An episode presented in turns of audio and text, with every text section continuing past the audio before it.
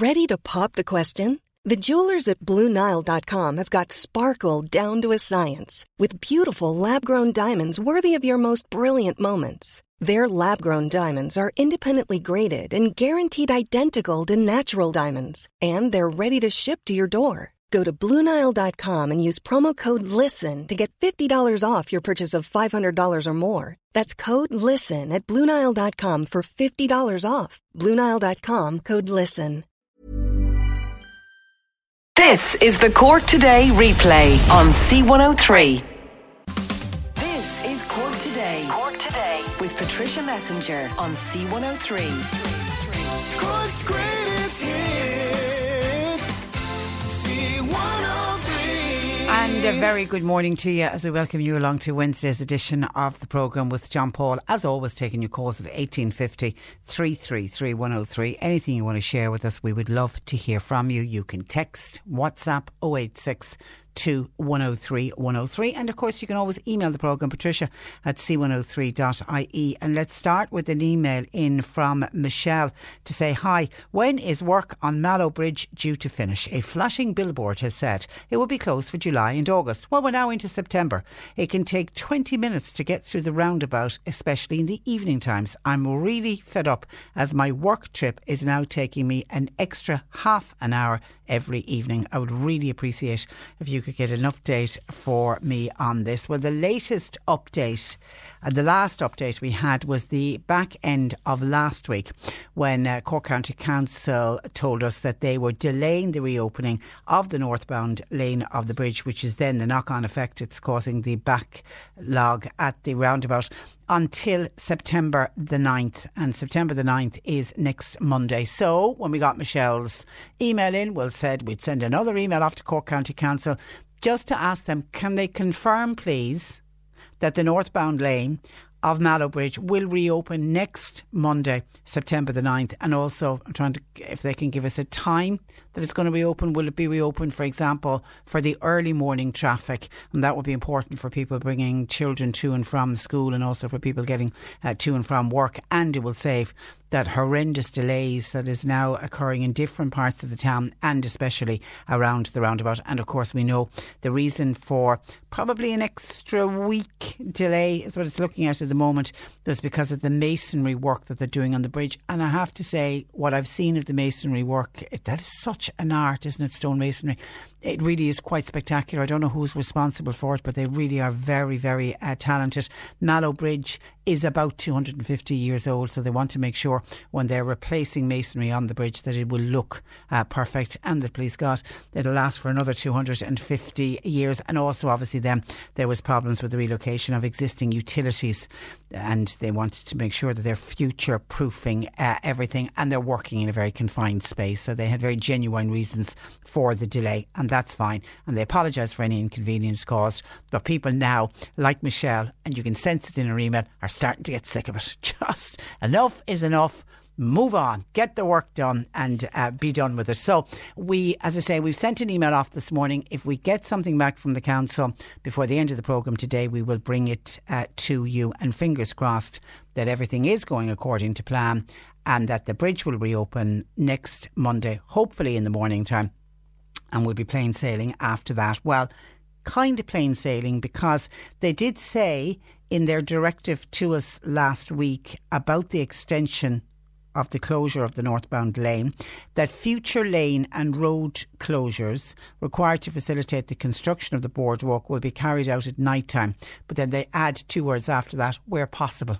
Okay, because we had initially been told, like we know that the boardwalk has been constructed off site and then it will be brought in. And I remember specifically asking um, Councillor Gearóid Murphy will that mean further road closures? And he was saying no, that they're going to move that in at night time and pop it into place. So you get up one next morning and it will be gone. But now they seem to be changing that to where possible. So we'll we'll keep an eye on that uh, at, uh, as well. Anyway, as I say, hopefully the council will get back to us uh, before we finish up uh, today. Can I also reference back just very briefly to yesterday because Mary sent in Macroom sent in a text at the end of Joe Heffernan's slot yesterday, and it came in too late for me to give it a mention, and it's a recommendation. So I do want to uh, and because Mary took the time to text us, I, do want to read out her text. We were talking yesterday about mindfulness and how mindfulness can help people who suffer from anxiety and we're going through various suggestions on mindfulness and that led Mary to say I highly recommend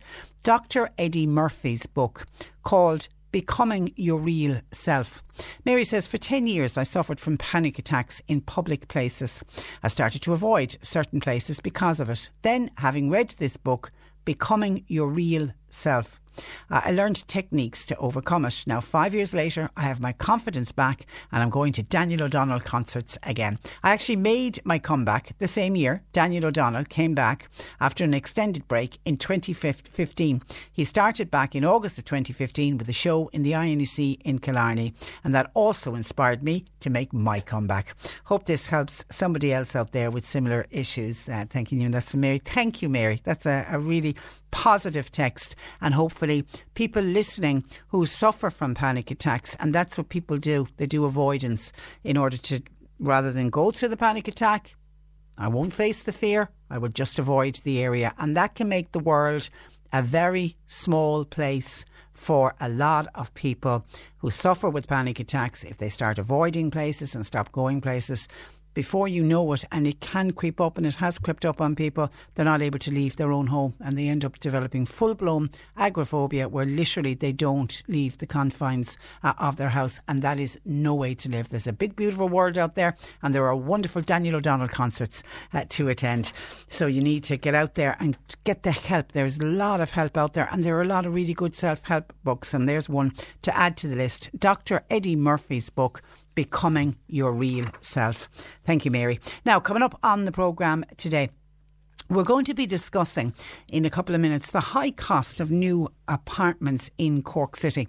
And this study that has looked at apartments that are currently being built at the moment and looking at the price of them and then trying to work out who's going to be able to afford it and looking at the facts and the figures, which we'll go through on the programme today, it really is putting them out of the reach of most, certainly low, but also middle income earners. And this would even be families, a husband and wife, a young couple, trying to save to get a deposit together and, and trying to get a mortgage together that have to be earning well over a hundred thousand euro to be able to afford one of these apartments, and that really is putting it out of the reach of many, many uh, young uh, families. So we're going to discuss that.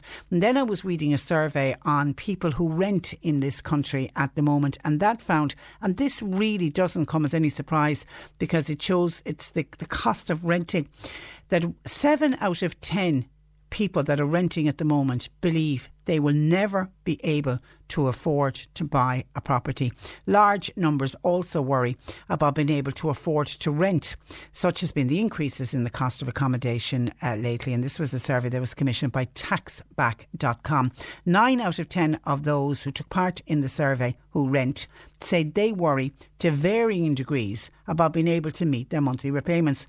Affordability has become a major issue as rents are so high, people are simply struggling just to pay that rent to keep that private property, private rented property over their over their head, and then there's all of the other monthly costs, and it's becoming such a drain that young couples are simply just not even able to save a deposit in order to buy a property, even if they were cleared to get a mortgage. Then they, they then find themselves in the situation that they need to save for a deposit, and if they're paying very high rents, they're simply not going to be able to uh, afford to do it. So while people in rented accommodation are worried about it, we know we are continuing to have a homeless crisis in this country, and more than 3,700 children across the country started school either this week or last week without a home, and that's pointing to a deepening homeless crisis in this country. And these are the latest government figures.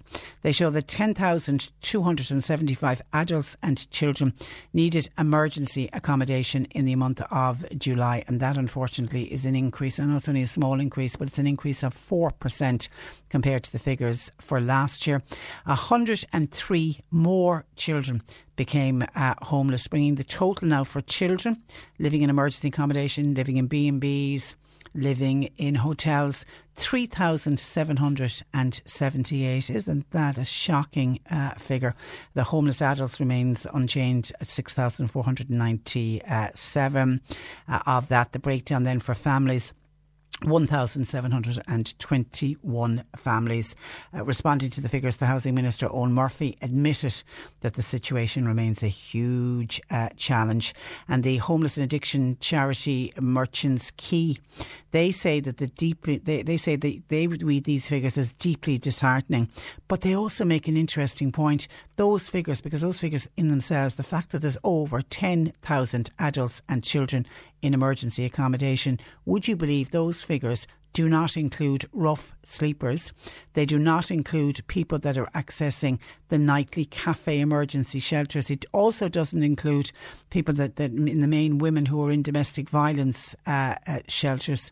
So that figure is even higher. That in itself is such a worry. So we'll look at the cost of buying apartments in the city uh, today. We're also going to talk about getting on the bus and heading to work. I mean, we'd poor Michelle who's caught up in traffic every day. She drives to and from work and obviously has to come through Mallow to get to and from work. We are looking at bus fares in East Cork today. Now, last week on the programme, we had one listener highlighting the high cost of bus fares out of West Cork. This is a councillor who has done some research into how much it costs to get buses out of East Cork and go to go from East Cork to various parts of the city. And it really is showing that bus fares are quite expensive in this uh, country. What can we do about it? We need to encourage more people to get on buses, to get out of cars, you know, reduce our climate footprint. We know uh, how bad cars are to the environment, and the best way would be if we were all on buses, but we need to make bus journeys more attractive. And one way of making them more attractive is to make them make bring down the cost on them for the so that people feel that they're getting good bargains when they're going on the bus rather than taking the car. We will be, be discussing suicide awareness on the program. World Suicide Prevention Day is next week. It's the 10th of September every year. And we have a young teenager sharing how her family was affected by the death of her uh, uncle. And it's interesting to see and hear about this side of suicide because we have a tendency, usually when, when we talk about suicide, a lot of the focus, certainly on the suicide bereaved, would go, say, on the parents of somebody who had. Um, died by suicide, or maybe the spouse or the children, but extended family members also get affected. So we'll be looking at, at that. Now, some, if you could call it some good news, in that the suicide rate has fallen to its lowest level this century. Although, again, a little bit like the homeless figures, there is an unknown number of cases that go unreported, but that that happens all the time. And the provisional figures for suicide for last year 352 suicides, again, more males than females, 282 males, uh, 70 females, and men continue to account for 80% of all suicides, and that's that's a there's a global trend. That's not just here in this country, and it's the 45 to 54 age group of men are at the uh, highest uh, risk. We will have our Awalia Mabs feature on the program today, and we're looking at debt relief notices for people who find themselves in mortgage arrears. So we'll be finding out what exactly a debt relief notice is, and if you are struggling with your mortgage and finding yourself uh, in difficulty, could this be for you? And then it is Wednesday, so Peter Will be answering all of your gardening questions. I can already see uh, some gardening questions coming in for uh, Peter. Keep them uh, coming if you've been out and about in the garden, or maybe you're preparing the garden for winter time. Real autumnal feel uh, to the weather today, but the temperatures then as we go into the afternoon are, are quite pleasant. So uh, it's it's nice to. We often have, and we usually do have a very nice uh, September. It's that book that I mentioned that Mary recommended for anybody suffering from panic attack, a self help book. It's called, somebody's looking for the name of it, Becoming Your Real Self. And it's by Dr. Eddie Murphy. Now, Mary bought the book about five years. I'm assuming it's still in print. Normally, what happens if you go into a bookshop under the self help section, if it's not there, Bookshops are great. They'll order it in for you once you have the details. So Dr. Eddie Murphy's Becoming Your Real Self. Or try the library. The library is, is a great place to get those books as well. Now, can we help out poor old Denise in West Cork who's just WhatsApp to say, Hi Patricia, I'm hoping you may be able to help me and indeed save others from the heartache that I am currently going through and suffering for the past week. Last Thursday, Uh, uh, so a week tomorrow, I had two adorable young dogs who were on my farm in West Cork. They simply vanished into thin air. We have looked everywhere. We've reported it to the guards, we've been onto the rescue centres, we contacted the dog warden, we've asked the postman, we've asked the neighbours, we've gone everywhere, and absolutely no sign of our two adorable dogs. Somebody must have taken them. That's the only conclusion that we and the dog warden can now come up with.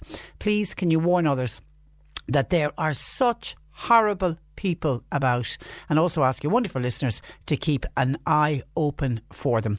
Now, they are toy cross poodles. One is fawn. Now, the little one that's fawn has only got one eye, and then the other is a black cross poodle with pointy ears. They are both wearing black collars and they're both microchipped. So you'd like to think with the microchipping that they may one day show up uh, somewhere, but God Almighty, if somebody say, why would somebody do that? Why would somebody just go and steal somebody else's beautiful, beautiful, and adorable little dogs? And the fact that they're toy poodles, oh, you could just imagine they're absolutely gorgeous. Now Denise has sent her uh, WhatsApp from. She just says in West uh, Cork. Uh, so I don't know exactly where, but I'm assuming, you know, the fact she's gone to great lengths, they know that the dogs are nowhere local. So she is of the belief that they've been swiped and stolen and taken, so they could have ended up uh, anywhere. So if people can keep a lookout for the two, uh, will they be sold on together? Will they be passed on together? I don't know. A fawn uh, toy poodle. They're poodle crosses, by the way. One, one is only one eye, so she'd be quite distinctive, and then the other is black with very pointy uh, ears. And keep a lookout, everybody. Sort of mind each other and mind each other's uh, pets. If anybody saw anything suspicious last Thursday, I mean, because if you're if you're going to pick up two dogs, you have to have some kind of transport with you, don't you? You're not going to just wander off and say, you know, come on, boys, girls, follow me like the Pied Piper and march off down the road. So you assume that they were bundled into a car or a van uh, or something. So just be careful out there, folks, as well, is the message that Denise is trying to get through. But if anybody has advice, or can help out Denise in uh, any way, we'd love to hear from you. 1850 333 103. John Paul takes your calls. Text WhatsApp 0862 103 103. Going to take a break and we're back looking at that study, looking at the cost of new apartment bills in the city. Laura Gaelga, RC103. Matt Lenter is Ashdor August man cín Americanach é Matt. Tá sé céir blina is tro díis agus rubuk é ar an géadlá abrán 983. Le déine bhaach sé páirt is gan an Pitch Perfect Tree, agus is astóir é sa chlár telefíe timeless atá ddír choreist an dar séúr, Os ag sé líomhethe mar astóir sa blin gáhílas car ar an glór manhunt. Ba chuirta sé sin ach fu ar nuúrhuaigh sé. Tamlin íag sin bhag meat go Los Angeles agus stoir gomá leis. Fach sé páirta Grey's Anatomy, Big Love agus Heroes. A nu sé sin ba é go Anakin Skywalker sa scanán cartúnach Star Wars de Clone Wars. Banniclú agus cáir an scanán agus dheasca sin chuthíocht chluhí fi seánnacha agus chlár telefíe bunthe ar comá. Rogah mat an Ohio agus bhí lena bhige agus ag a bhain céile Angela Stacy darb anna McKinley an bhíon scata ar an troúd lá nula. Le bluúr ghfuil a ghfuilchlás láhís Davis College is mis clodní Kirkrán. Céad as a trí Kirkig. C103 presents a taste of West Cork Food Festival, which returns September 6th to 15th. The festival celebrates all that's unique about West Cork. With food markets and cooking demonstrations, talks and exhibitions, children's events, adventures, and more. There's something for the whole family. For full schedule of events, see a taste of tasteofwestcork.com. Only on C103. Denise, by the way, has just been back on, whose toy poodles, it looks like, have been were swiped last uh, Thursday of last week uh, in West Cork, and I didn't know where. She's come back to me to say she is between Toormore and Goleen. Okay, so if anybody spotted anything, Toormore, and Goleen last Thursday, anybody acting uh, suspicious. But in the meantime, uh, Denise contacting us because she just wants to give it as a word of warning to others to be very, very careful because it does look like dogs are being uh, stolen. 1850 333 103. Now, a landmark new study has found the cost of new apartments is now beyond the reach of most low to middle income Irish workers, with up to 30% of the final sale price going directly to the state in taxes and fees. The study was commissioned by Cork Chamber of Commerce. And joining me is Sarah Thatch Foley, who's a public affairs executive uh, with the uh, Chamber. Good morning to you, Sarah. Good morning, Patricia. How are you? Uh, I'm very well. Now, the study is in conjunction with the Construction uh, Federation. You did you just look at apartment bills?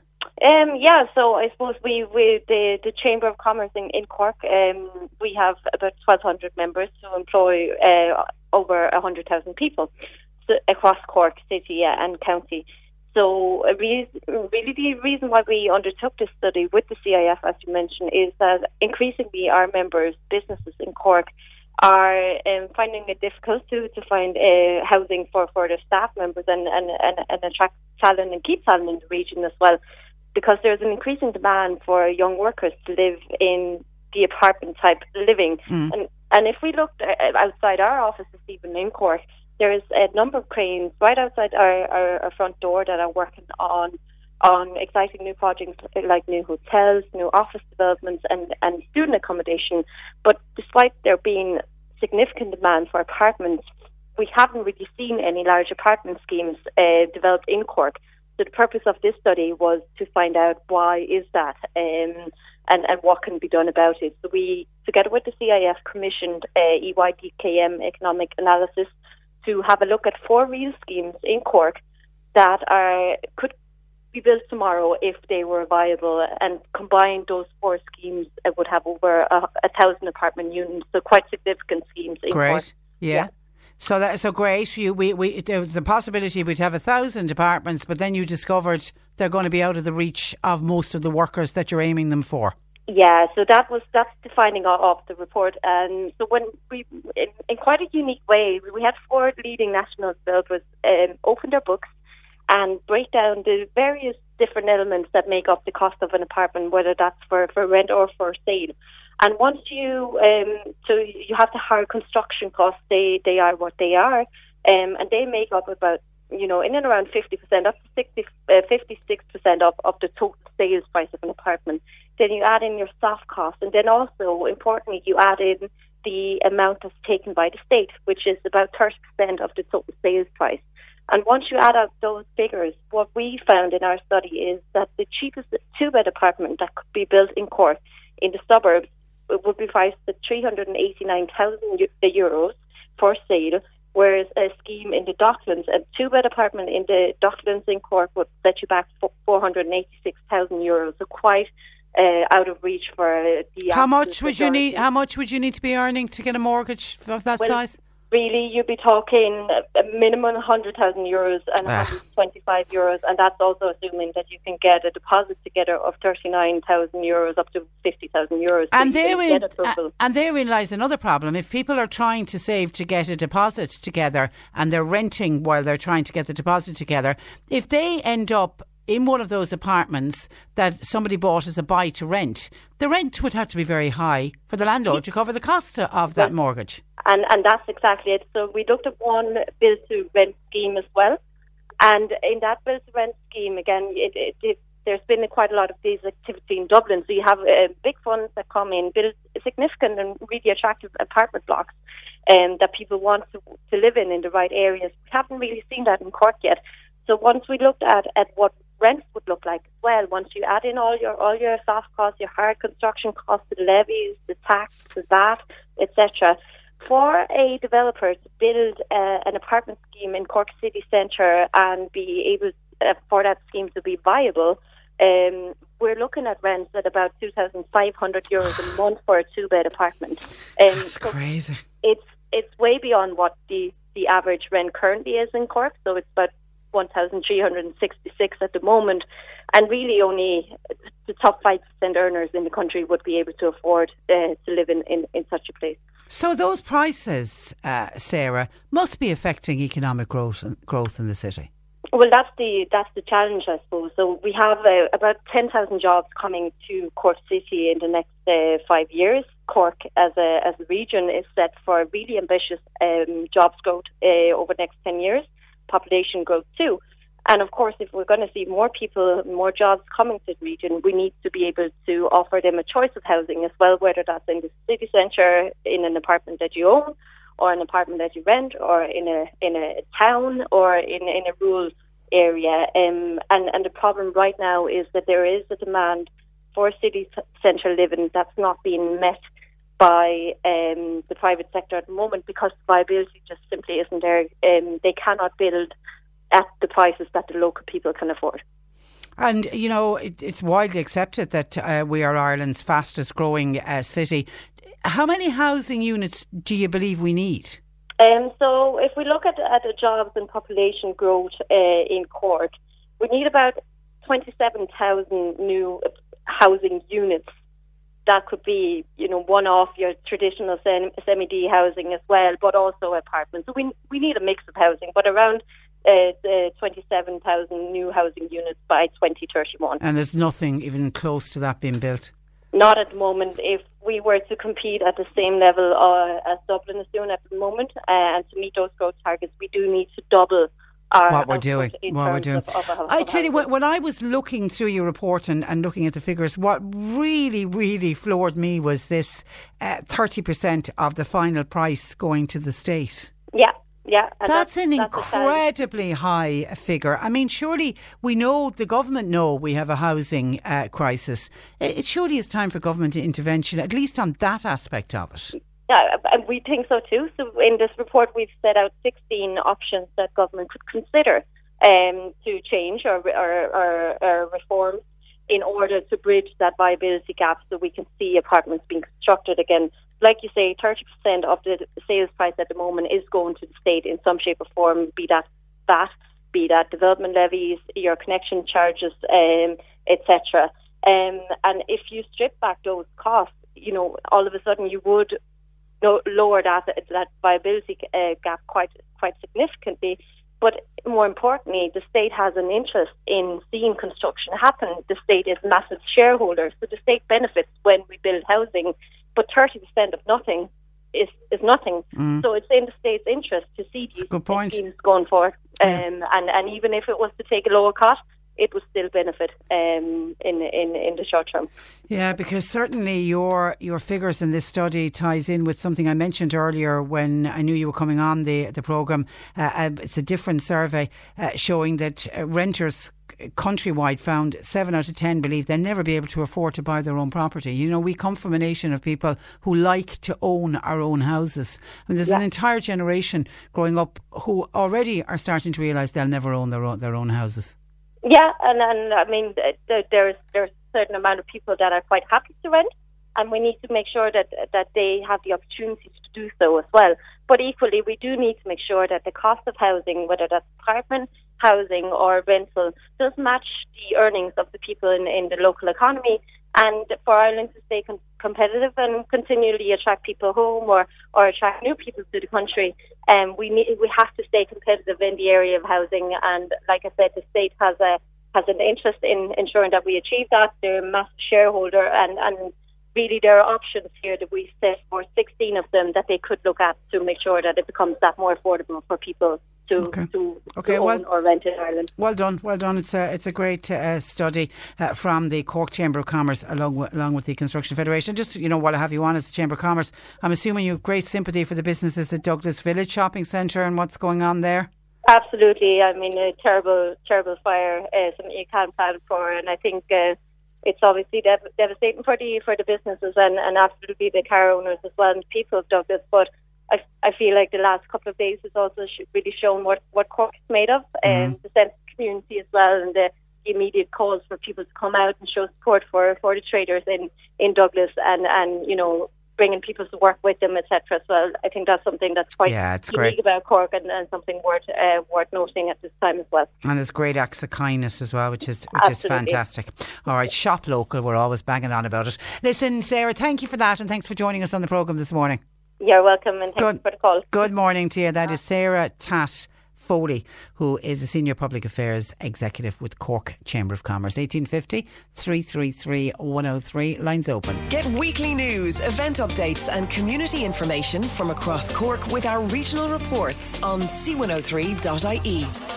From Bantry to Buttevant to Hallow to Dunmanway and every area in between, we've got it covered. To listen, go to c103.ie and click regional reports or download the C103 app and click podcasts. Regional reports only on C103. This is the Cork Today replay on C103. Last week, we spoke with Anya from uh, Clonakilty, who was highlighting what she described as the high cost of public transport. She had spent the same amount on a return ticket from Clonakilty to Cork as a bus and a ferry trip from Cork to London. Local Fianna Fáil councillor James O'Connor is also unhappy, but this time it's the pricing of East Cork bus fares. And councillor James O'Connor uh, joins me. Good morning to you, James. Good morning, Patricia. Now, James, you have compared the cost of some bus journeys out of out of East Cork. Talk to me about what you've discovered. So I've I've done some research during during the election campaign. Um, this issue really became um, fully fully visible to me that the fact that that a return bus ticket from Youghal to Cork uh, on the Route 40 service costs an adult 19 euros to get a return ticket, and that's the travel a distance um, from from Youghal to Cork. It's about 48 kilometres. It's not terrible. Ter- ter- ter- quite similar to um, to Mallow Mallow down um, to Cork, and uh, you know the same actual the same bus bus going to Cork from Dungarvan, which is the next town down, and it's actually 72 or 75 kilometres from Cork City, actually costs 950 return for an adult. So it's 50 So hang on now. cheaper. So, travel so you're Cork. you're travelling double, oh, well, nearly double the journey, and you're saying it's fifty percent cheaper than if you. So if you got on in, in Dungarvan and went to Cork City, does that that doesn't stop in Youghal, does it? Yeah, the Dun, yes, the, the Dungarvan, the Cork, the Cork to Waterford Road. Uh, there, there, I suppose for, for listeners who would be unfamiliar with the area, it would be you, you, you've Dungarvan, Youghal, Midleton, and you've Kill and Castlemartyr between. them. So I can get on in Dungarvan and pay for a ticket. You can get on in Youghal, and you will pay nearly double what I've paid, and I've already been on the bus. yes, and actually, as a matter of fact, That doesn't make any cheaper. sense. It doesn't, and it, it, it, it, it, it, it's still cheaper to travel from Dungarvan to Cork than it is from Midleton to Cork on a bus. And Midleton is, is, is, is about 15 minutes of a drive from Cork City. So the situation all over County Cork, it's not just in my own area, whether it is Midleton, Castlemartyr or Youghal, or even above and, and, and, and, and, and, um, and Mallow as well, where the prices are quite high. You know, it's it's it's county-wide. We have to do something about it. I'm going to take this. I'm going to taking on the NTA about it, the National Transport Authority, because for uh, for people who, who are unaware, the National Transport Authority are the agency that have control over what fares are charged. Then when you leave the Cork commuter area, it actually goes into the, to, to Bus Éireann have have some right to decide prices, and that's their excuse as to why the bus from Dungarvan, County Waterford, on the same bus service to the bus station in Cork costs less money than that same journey from Youghal, Killeagh, Castlemartyr, and Midleton. I'm going, I really do want to see it being lowered uh, for commuters locally. Okay, the reason I, I'm, I mean, I'm still trying to get my head around how you can, you can get on a bus further down the road and it's going to be cheaper than you if you hop on in, in Youghal. But I'm wondering, is that to do with this public service obligation? Which that where funding is provided for socially necessary public transport services. Well, they're trying to use the, the, the, the excuse is that, there's two different agencies responsible for setting the price of buses, but the Youghal service is it's full. It is a fully occupied service. Um, in the mornings, it's very difficult to get a seat in it. What happens then is that subsequently that the stops beyond Youghal end up pay, or or end up actually not being able to get a place on the bus. Um, so it's it's a fully utilised service, but it's, it's it's extremely expensive for the relative distance that has to be travelled. You know, a forty minute journey on a bus in Dublin or on the Luas would, would, would cost you what about four fifty return for the day, day a day ticket. Um, but for for the rural Cork, it, it seems to be astronomical. That's a good. Uh, that's a, that's a yeah. That's a, a, good comparison. Um, Do you believe more people would use the bus if the fares were cheaper? Most most certainly, and Patricia, unfortunately, you know this is this is nearly an equality issue because for pe- younger people, particularly, like I'm only 22. There's a lot of my friends are just finishing up now college in their final year doing their masters, and they're put- going through the expense of paying for college. A lot of people they're not in a position to afford to get accommodation in Cork City because it's very very expensive. Mm, we've just been You know. discussing it. and they want to live at home with their families for whatever for, for either cost saving reasons or maybe perhaps they just want to and the bus uh, and they might they mightn't have a car or have to afford insurance as well and they do like to, but they, they, utilise the public transport services, but they're the ones that are having to pay the cost because at the minute a week ticket from Youghal to Cork for an adult is sixty eight forty and it's fifty two for a student. Like that's the price of a tank of diesel for for for a two litre car. Like there's no saving there, and from an environmental perspective, our bus services they need to be very affordable. So money invested in public transport takes cars off the road, it reduces traffic in places like Dunkettle and Castlemartyr and Midleton, where we have chronic problems that I've spoken to about before. And it's a win- everybody's a winner because you reduce pollution in our villages as well. Yeah, and we know, um, I mean, East Cork is an area that has a lot of heavy traffic congestion especially at rush hours. I mean, tied in, I think a lot of it is to do with it's a commuter belt. People can't afford to, uh, those that are li- working in the city can't afford to live there. We've just been talking about the lack of availability. And if they do build apartments, they're going to be nobody's going to be able to afford them. Certainly on middle income, so people have to live outside of the city. So more and more people will have to commute, um, and we're just sticking them into cars, and, and then it's gridlock in the evening time. Yes, and it's just it's unfair for everybody because you know I look I understand and I accept that a certain amount of people they do need to use the car because of poor tra- public transport services, but there's actually a really good opportunity here to provide a top class service to Cork commuters because the road network it, it, it can handle it. It, it. You know it's very direct. It wouldn't be very inefficient if they had to do it, and the, the towns are actually from from a planner's perspective, it's a dream because you've multiple areas with high populations such as the Allen and the villages of Killeagh, Castlemartyr and Midleton that they want to utilise the bus services to get into Cork City, but they have to be provided with the service. And this is the main thing: is if you do not have an un- if you don't have a reliable service, which we don't have at the minute because the services are often full before they even arrive into County Cork because of the cheap bus fares in County Waterford. Uh, people can't trust that service to get to college or get to work. So that's Deirdre in. Bear, Deirdre in Beara says to get out of Cork can be the most expensive part of my journey. And site, she cites the example: if I travel from Beara to Cork City on the bus, it'll cost me nearly forty euro. Then I can get a flight to London for as little as fifty euro uh, if I book on time, or I can get a bus to Dublin for a tenner. So yes, Bus Éireann buses in rural areas are the most expensive part of any journey. And Con in Mallow says, I travel on the bus every day. I can use my Leap card, but compared to my friends who live in the city, I feel I pay a lot more to travel from Mallow to Kanturk than those who are actually living in the city and can jump on a city bus instead. You've launched an online petition, James. Uh, what, what are you calling for and what reaction are you getting? So I'm getting a very strong reaction, but in the first 12 hours, I, I, I, I up to 300 supporters on it. So it's a, the, the name of the petition is Call on Bus Éireann to Review Fares in East Cork. It's on change.org. It's also on my Facebook page. If people look up Councillor James O'Connor, you'll find it. And I'll tweet it to your page as well. Please do. So, uh, basically, what I'm hoping to achieve is that there's a fair review. So at the end of the year, we know that the National Transport Authority are going to be setting up a, a, a national fare determination report. And we have a window of time for your listeners who are listening now to address this issue in some capacity, to seek reductions in the fares between here and the end of the year. And it's important that we can get as strong of a case as possible. So I'm going to be bringing this to the full council of Cork County Council. I'm hoping that I'm going to get up to about a thousand signatures on my, my petition online. I need the public support to do this. So please support us. If you know somebody that's using the bus services, whether it's your kids or yourself, uh, please get out there and support us. And also, what I'm going to do is I'm going to be getting on to some of our national representatives as well to see that this is happening. And what I'm also calling on, on Patricia, and this is extremely important, is that there was 100 million euros allocated to for, for, for expenditure of public transfer of uh, of transport infrastructure in Cork this year under the Dunkettle scheme, which was delayed for 12 months. And what I am saying is that some of that money should be ring fenced ring, ring fenced to be spent in Cork on upgrading our bus our bus capacity and bus services and making our services affordable so we can actually reduce congestion through that way as well.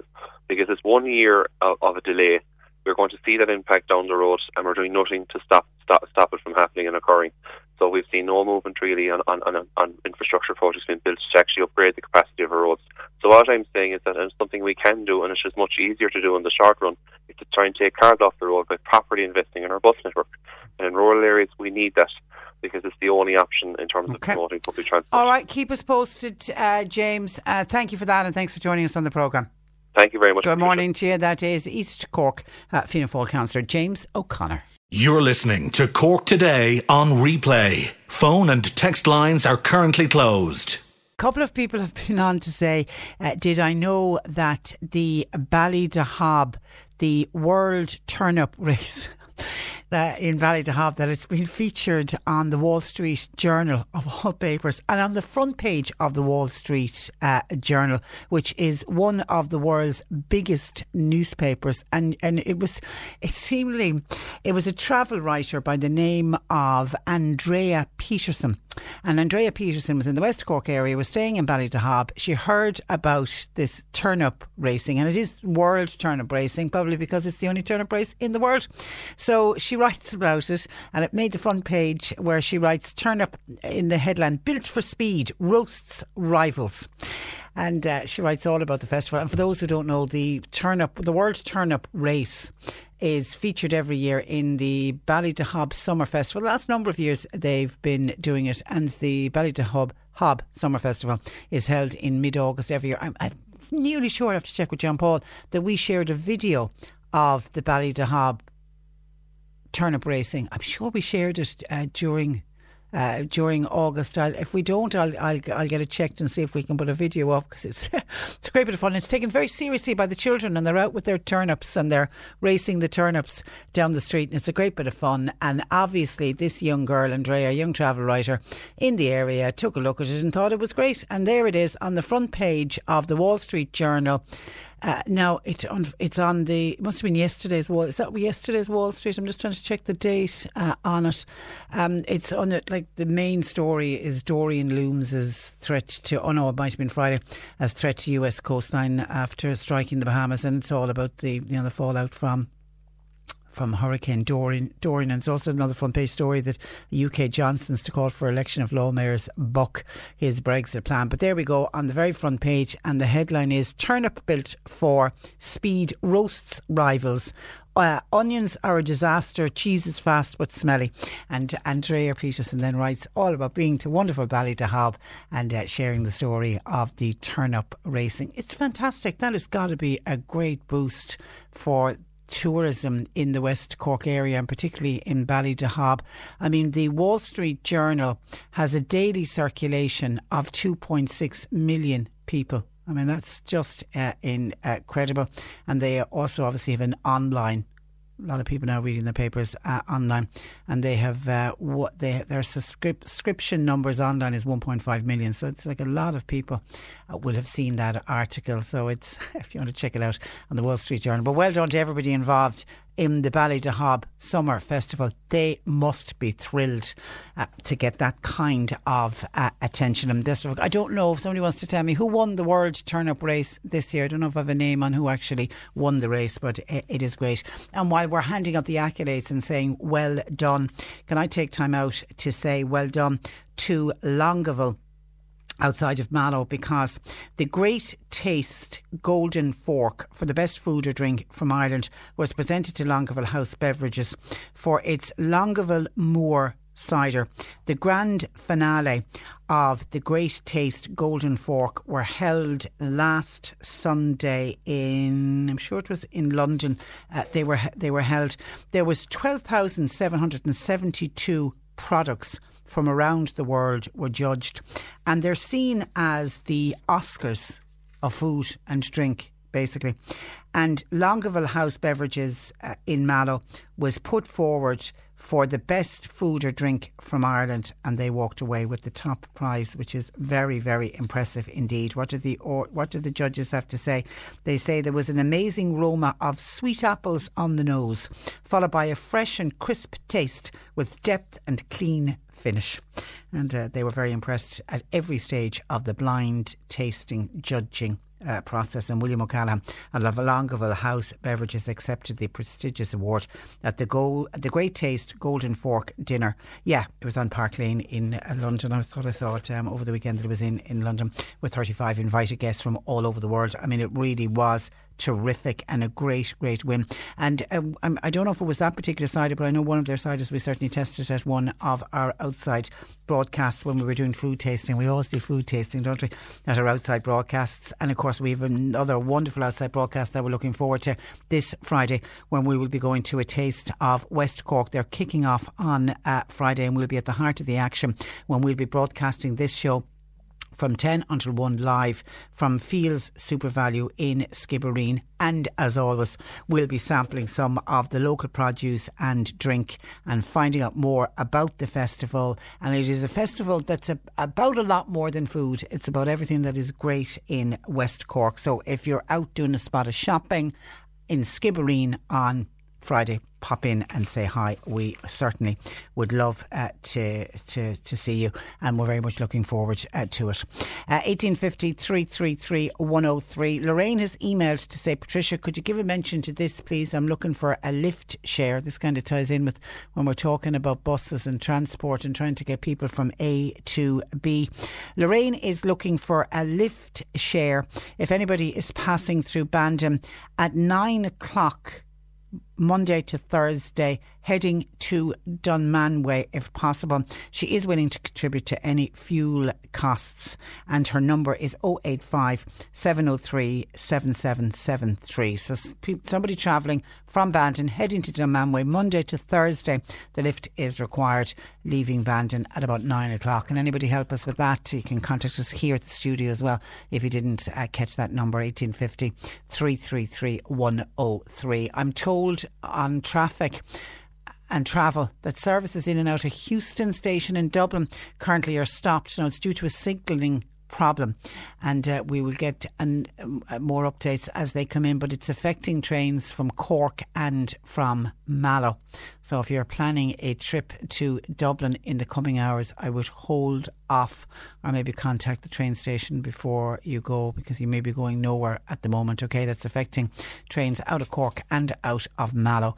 with that problem at Heuston station. When we're talking about bus fares and the high cost of bus fares that we were talking about this morning PJ Newmarket said that when he lived in Holland travelling on the buses and trains, it was always very easy because in, to travel in Holland, and very few people have cars in Holland. I mean, if, you if you've been to Amsterdam, they cycle huge amount in Holland, and failing that, they have trams, they have buses, and they have trains. Everybody uses uh, public transport.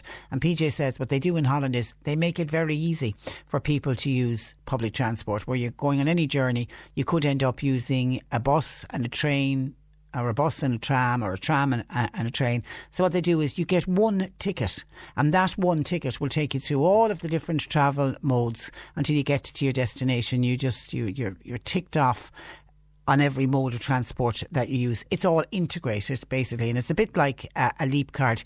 So what happens then is you're charged depending on how much you travelled, not where you travelled, but just how much you travelled.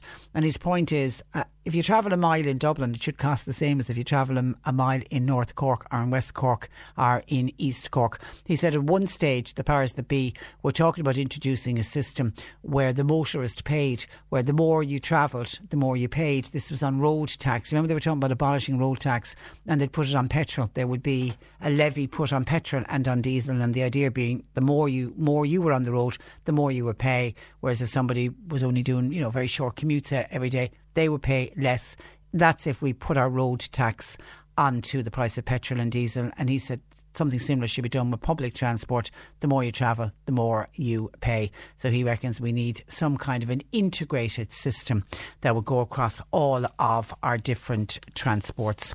1850 333 103. And on the high cost of housing, listener says. Listening to all this about the high cost of housing at the moment and people not being able to rent, uh, etc., I think a lot of this is down to society and how society has changed. It's now taken for granted that young people will move in together instead of staying at home and living a respectable life. Now, I don't know if you can blame the high cost of housing on that. I mean, yes, young couples move in together before they get married. I take it that's what you mean rather than living a respectable life. Living in sin, it used to be called. Once upon a time. Haven't heard that phrase used in, in many, many years. But young people, young couples, when they get together, and many do live together and set up their home, and many people might even buy their home in advance of getting married rather than spending a fortune on a big day and then going off and trying to get their houses together. Some people would say it's a sensible thing that young people do. But anyway, this listener feels that that's part of the problem at the moment that young people are not living respectable lives and that instead they are moving in together. 1850 333 103, lines open. C103 Jobs. Sales assistant required for a busy pet uh, shop. It's part time, one to two days per uh, week. Childminder wanted three days per week. It's to mind two children, two and a half year old, and the little one is 14 months, and it's in their own home in Dromahane. The Donkey Sanctuary in Liscarroll, they've got a vacancy for a farm supervisor, while the HSE is recruiting home care staff for Kinsale, Ballinspittle, Belgooly, Riverstick, Halfway, and Inishannon. You'll find all the job details and more job opportunities by going online now. Just go to c103.ie forward slash jobs for more. This is C103. C103 presents the Sam Maguire Sevens family event on Saturday, September 7th. GAA greats and competitors from all over Ireland are heading to the Sam Maguire Sevens in Dunmanway, a town steeped in GAA history. Enjoy ladies and men's competitions, long book, family entertainment for the whole family, and hourly buses to Mallabracka to visit the home of Sam Maguire himself. Be at the Sam Maguire. 7s, Saturday, September 7th, for a truly memorable day for GAA fans with C103. Now, World Suicide Prevention Day is observed on September the 10th every year to promote worldwide action to prevent suicides. And this year's theme is all about working together. Joining me to discuss the work of the Charleville Suicide Awareness Project is Margaret O'Callaghan, but also in studio, studio is teenager Leah Corkery from Dromahane, who joins us this morning to talk about how a suicide affected her uh, family. Uh, good morning to you, ladies, and, and you're both very welcome. Uh, Margaret, I'll talk with you in, the minute, in a minute. I just want to talk with Leah first. Uh, good morning to you. Hello. Uh, and you're welcome. You lost your wonderful uncle in September of 2010. Yeah. Firstly, tell me about your uncle and your memories of him. Um, I just remembered him as being such a happy and outgoing person, and like I wouldn't have thought there was anything going through his head like bad thoughts, like because he was such a good person and everything he done, it was just looking out for everybody. And you were what? You were what age? Only ten. Ten, yeah. Ten when it happened. And how did you find out that he had died? Um, I'd heard um, my mom getting a phone call in the middle of the night, and I didn't think it was true until like they told me, but it was kind of hard listening to it. And can you vividly remember that? Yeah, I thought it was it was a nightmare, being honest, but it wasn't. You were hoping that you, would just wake up. yeah, And at at 10, 10 is such a young age. Did you understand suicide at the no, time? I didn't understand it at all. Like I didn't understand how he took his own life. Like I thought maybe that it was something else, but it wasn't. And how how has it affected you since? And and, and firstly, you. I'll, I'll talk about your other family members, but you personally, how has it affected you? Like I had a really good connection with my uncle when I was younger. Like he used to do a lot of things for me, and you know, not being able to hear his voice anymore was kind of very hard. Like it did, he- it did affect me mentally, but you know, I got through it with all the help of my family and all the he- the support that's out there. And do you talk about him a lot? A lot, yeah. I go around talking to schools and talking at suicide awareness days, just telling people my story. Yeah. And of course, he was your father's Brother. little brother, younger little brother. brother, yeah. yeah. Was that hard? Is it, has it been hard on your dad? Yeah, it did affect my dad a lot, and like my dad did go to counselling, and so did my nana and granddad. It affected my family a lot. Like my nana stopped working, and you know she couldn't. Like t- she didn't think it was real. Like none of us thought it was real for a long time. Yeah. Does it get easier with time? No, No. no, no. It's never gonna change. Like it's always gonna be there. Like and you know, I don't think it gets easier. People say it does get easier, but it doesn't. And y- your wish would be if you could, if you or other family members could turn the clock back to talk to him. Is yeah, to talk to him and for him to reach out to us and yeah. like that we were there for him and that he didn't have anything to hide. And as with all families, uh, Leah, have have you all soul searched? Uh, I suppose the older family members that wh- why didn't we see something? Why didn't we notice something? Is has, has that gone on in, in your family? Yeah, that was the hardest thing because none of us realised what he was actually going through. We all thought he was happy person, but behind closed doors he was somebody that we didn't know at all. And your message to people is what? Open up, talk. Yeah, reach out like where everybody's there for you, like there's nothing to hide. Like it's a normal thing nowadays to have mental health problems and you know, everybody's there for you and you're never actually alone. And when you say you've you've spoken, and I know you've spoken at some public events and, and you've spoken in, in schools, has anybody come up and approached you and, and spoke to you about their own concerns or Yeah, people have told me their own stories. They've told me like how they've lost family members and all that, but you know, I just te- like they tell me that my story's very strong and powerful and that I should talk to other more people about it. Yeah. That it needs to be told more. Um, uh, uh, thank you for that, Leah. Uh, stay with us because I've, we've got uh, Margaret O'Callaghan, who will be well known, certainly in the North Cork area, for her uh, amazing work with the Charleville Suicide Awareness Project. Good morning to you, Margaret. Good morning. Um, you're very welcome. Um, Leah is is brave, isn't she? To it's, it's not an easy topic for her, for someone so young to, to talk about. No, but thanks be to God, tis a young one that's talking about it. You know, it, it takes guts for her now to come on the air and talk about her uncle. But fair play to her, and I hope she keeps going talking about it. Because that's what we need to do, isn't it? We need Keep to, talking. We, we, and I know when I'm when I mentioned you were coming in, I was looking at the the the suicide rates. They fall into their lowest levels, but they're still they're still way too high at uh, 352 uh, suicides last year. But when you dig down into those figures, Margaret, men continue to account for 80 percent of all suicides, and that's in line with global trends. In that 45 to 54 year old age group, probably around the age that Leah's uncle, it's that age group of men, isn't it, that we need to to get the message out to that it's okay to be okay, not to be okay. It's okay, yes, and but not that age group because there's younger, younger people. There was a few in the last couple of weeks, young people, lovely young people, and they should reach out and talk to somebody, not keep it all in their heads. That's not what it is. You have to talk to people, and the more you talk, the more help mm. you get. But keeping it in your head, you're only just suffering.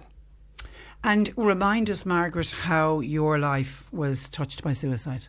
I buried my son Frankie 23 years ago now. And you said there a while ago, does it get easy? No, it gets very hard. Days, it's very hard some days. And I buried a brother After Frankie, before Frankie. before Frankie, And, I- and and was your was your son was Frankie affected by his uncles? Because that would have been his uncle's death. when- it would have been, yeah. I suppose so, but as Leah said there, her uncle was a quite, Frankie was a very quiet boy as well. He worked Yeah. so hard. He was an apprentice welder. And he was a lovely, lovely boy. He used to go to work every morning, come home in the evening. You'd, we never saw anything strange about Frankie. And what age was he? 22. Goodness me! So he'd only be he'd, He'd be mid forties. 45 now. Forty-five. Yeah. And with each birthday, you think of what he'd be doing now and where he'd be. Every birthday, every Christmas, I go to his grave every day, but I put special things in his birthday and Christmas. And that's going on for 23 years. And it doesn't get easy, it gets hard. But You I just talk learn to a to lot live of people. with it? Yes. Yeah. And do what I'm doing. Yeah, I mean that's the one thing you have done. You've dedicated your life since, and that's that's in memory of Frankie and because of Frankie. of Frankie, my brother, and everyone else that died of suicide.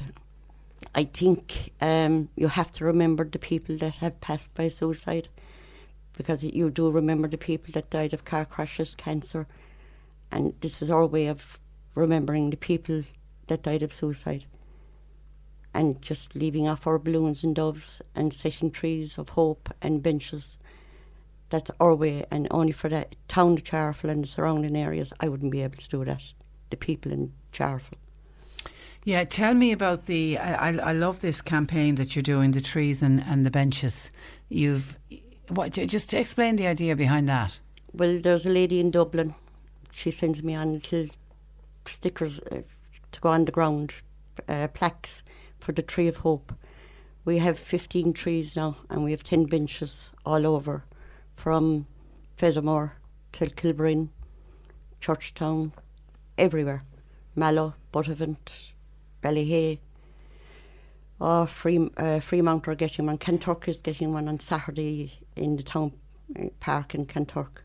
And how are you funding it? We do a street collection, Okay. and out of that street collection, we like to show what we're doing with our money Yeah. to the people that help us with the fundraising and the collection. And the Fire Brigade of Charleville give us a car wash this year. So out of that, we got more trees and more benches.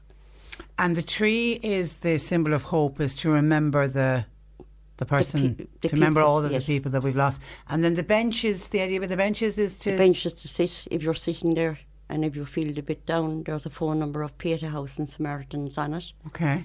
and all that. Ring, just ring. Yeah. or talk to someone if if you see somebody on a in the on the bench sitting. Go and ask them are they all right. Yeah.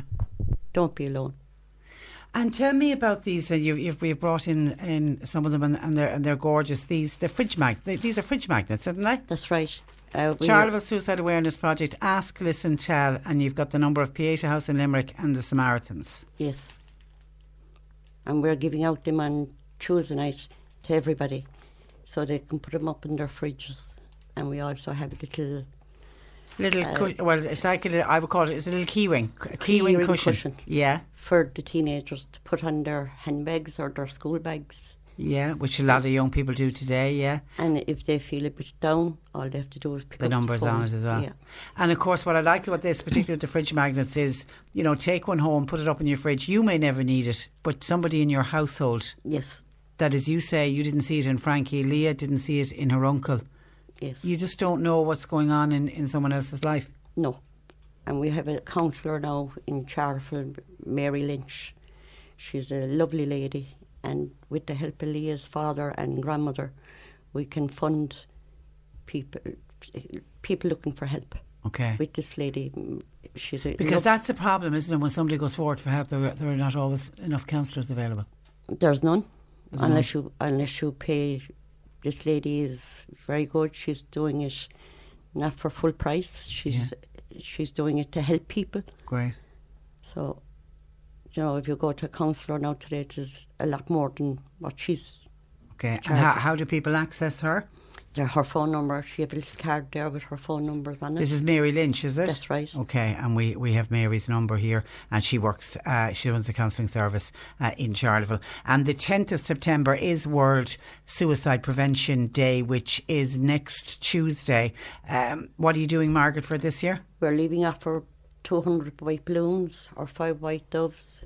Uh, we start off at half past six with a walk around the park. Start at the Tree of Hope, continue back to the Tree of Hope, then go down to the plaza. We're leaving off 200 white balloons, never forgotten wrote them. We have five white doves, bit of music, a bit of food, and we have Leah. She'll be doing her story as well, and we have Pat Dillon and another few. Mary Lynch will be telling people what she's her services are for, and to the happy occasion, to the sad occasion, to just remember all. Yeah, yeah. And Leah, it, it's the it's around the anniversary, isn't it? Yeah, the 10th of September It is, my uncle's his anniversary. Yeah. my God, he died on World Suicide, Suicide Day. Prevention uh, Day. And and as a family, Leah, do you talk a lot about your uncle? Do you, do you? Yeah, on his anniversary, my nana and granddad planted an oak tree Ah. out the back of our out the back of their house because his favourite song was "Tie a Yellow Ribbon Round the the old oak Oak Tree." tree. Ah. Yeah, so every um, 10th of September, we go to the oak tree and tie a yellow ribbon. Ah, isn't that tree. sweet? Isn't that Yeah. sweet? So, you, and so, so he will always be remembered. Always, he will. yeah, al- he will always always. be uh, remembered. Uh, you are fantastic, and um, some listeners may remember Leah joined us in the studio before. I've spoken with Leah and your dad uh, before because you went to the Niall Mellon Trust in um, South Africa. Yeah. That's had a lasting impression on you, hasn't it? Yeah, I love it. It's one, it's one thing I look forward to in the year is going out to Africa helping people. So, how many times have you been? Um, this will be my third. Is your third? Well, Yeah. okay, you're going in. It's that's a winter project, isn't it? They go because of the heat over there. Yeah, it's November. We're going on the 16th of November this year. And are you seeing a change over there? Big time, yeah. Just like going in and seeing the children and seeing how happy they are, and just even us being inside the school is boosting their mental health, and Brilliant. it's just it's such a good thing. It's like it makes me feel so happy as well. And how many go on roughly? Um, there could be 200 of us. It depends on the year. Like in 2008, there was 2008 people, Oh. so it just varies. Okay, all right. Yeah. And then they, they hit the, and the the guy. The, I know the girls do as much work as the guys, but the guys just really hit the ground running and they do building projects, isn't it? Yeah, everything is straight. You're out there on Sunday and you're off the plane and you're drop your bags in the hotel and it's just down to work. Yeah. There's no resting. Yeah, it isn't a holiday. No. And you have to fundraise all year for that. Then is it? Yeah, um, four thousand euro, and f- if it's your first or second year, it's four and a half thousand. Okay, all right, but it's all it's money well spent. It is money well spent, and I was elected the youth liaison for the charity, Well so done. I help all the youth out there, and you know it's a good thing, and it's a good feeling having to help everybody. You're a fantastic role model. I'll, I'll tell you that. And you did your leaving cert, Yeah, and you did well. yeah, very. and you're you're what you're on to. What, what are you doing now? I'm going so uh, studying social studies, Doesn't surprise me. Uh, with the long term goal of doing what? Just helping people. Just Yeah, that doesn't- out helping. Margaret, that wouldn't surprise you, would it? No. She's a great heart. She's, she's a great heart. And uh, your uncle will be very proud of you. I know it was devastating uh, what has happened, but you, you seem to be managing to turn it, what is a very sad, sad story, into something very positive, as indeed, Margaret, you've done. I mean, I know your heart is broken and it'll never recover from it. But what, what, what you do is you turn that awful dark period in your life into something positive and you're helping others and you're you're you're, you're both fantastic so well done well done very much, uh, Patricia. Margaret O'Callaghan always a pleasure to have you in studio and Leah Corkery we're getting to know you better uh, great to have you in studio good luck with your trip to Thank South you. Africa those kids are lucky to have you uh, and thank you for joining us 1850 333 103 Nick Richards, weekday afternoons from 1. C103. I'm in Cobh today for the People's Regatta. Sean, you are at Keith's Cone, is that right? I am, yeah. What's the most unusual ice cream anyone's ever asked you for? I had a woman come up to me before and she asked for a cone with sprinkles on it. So I threw the old ice cream on, you know, and I was about to put the sprinkles on. And she was like, no, I didn't want the ice cream. She just wanted a cone with sprinkles inside it. I didn't charge her, but uh, the boss is a bit mean. So he, he wanted me to charge her, you know, but I couldn't charge. She was a mother. Monday to Friday from 1 p.m. C103. Uh, and by the way, I meant to do it at the end of our, our piece for Suicide Awareness uh, Prevention uh, Day, just to give you the numbers for Pieta House if you're infected in any way by our chat with Margaret or Leah. You can call Pieta House on 1 800 247 247. That's Pieta House 1 800 247 247. And of course, the Samaritans are always available on 116 123 116 123 three. Now, today on our Abhaile series, which offers free mortgage arrears support, we look at debt relief notices. And joining me with details is Neve Buckley, who is with MABS Abhaile in Charleville. Good morning to you, Neve. Good morning, Patricia. And How are you? I'm very well, and, and you're welcome. I suppose let's start at the beginning. What is a debt relief notice? Well, a debt relief notice is one of the three insolvency options that were introduced in 2012 under the personal insolvency legislation. So all the options have various criteria, but for the debt relief notice, or we call it the DRNs, it would be for people who have uh, low income, little or no assets, and owe less than 35,000 euro in qualifying debt. So, what are the main features to a debt relief notice? Yeah, the main features then are it's a formal agreement. It's actually court approved. So there's a three year supervision period. So on the first day you're approved, you automatically get a 50% write down on your debt. So, for example, if you owe 30,000 euro, your debt reduces to 15,000 straight away on the first day, and there's no interest accruing on that either. So then during the three year supervision period, if your circumstances remain unchanged, you make no payments to your debt, and at the end of the period, your debt is written off in full. Well, that's a huge relief to somebody who's lying awake at night uh, yeah. with weighed down with the burden of uh, debt. How does somebody? What's the eligibility criteria then for, for, for people? So the eligibility criteria. Well, firstly, there's a means test. So it's not like you have to be under a certain amount on income. The means test is applied to each individual's circumstances. So if you've got a larger family, you're given a bigger allowance or you might have expenses such as childcare or medical expenses, and they're um, given an allowance as well. So um, that's the first thing. Then the assets, um, you have to have little or no assets now, so you can't have any properties or you can't have a name on your mortgage, but you are allowed a car up to the value of 5,000 euro. And then, as I mentioned earlier, you have to owe less than 35,000 euro in qualifying debts, and the qualifying debts would be credit card, credit union, bank loans, rent arrears, the usual debts that mm. people would occur. How does somebody apply for a debt relief notice? So it has to be applied through an approved intermediary. And in MABS, we have a number of staff who are licensed by the Insolvency Service of Ireland to process the applications. So, really, the first point of contact will be if you contact MABS, we look to see if you are suitable to look at the debt relief notice because there may be other options that would be more suitable for you. And if you are, then you're referred on to the approved intermediary and we'll take it from there. But it only takes three meetings. But you did mention that it is uh, court ordered. Um, that can frighten people, the very idea of going into court. It can. And what we always reiterate to people who are applying for this just because it is court ordered, you don't actually have to go to court. Oh, okay. Yeah, so that, that's a big plus as well because people are very intimidated by the thoughts and prospects of going to court. So it's actually um, the we're the go between, we'll say the approved intermediary, we're the go between between you and the insolvency service. And when we're all happy that the um, that you're eligible, then the insolvency service will submit the application to court. Does the whole process take long? Um, roughly, on average, it's about three months. Okay. Because for the, the first appointment, we'll just give you all the information on it, and after that, you'll have a very good idea if you're eligible or not. And then we'll give you a list of things that we require at the first appointment as well. So there'll be, you know, um, proof of your ID, um, the various debts that you have. We'll want copies of the statements, and then there's a form to fill up as well. So we'll get that back then for the second appointment and go through all that. And then if we're we're happy that you're eligible at that point, we'll put in for your third appointment. And then, as I said earlier, the ISI will go through it after we submit it and then put that into court. So, approximately about three months. Uh, is there a cost involved in the application process? No, um, the approved intermediary can't charge, and MABS is a free service anyway.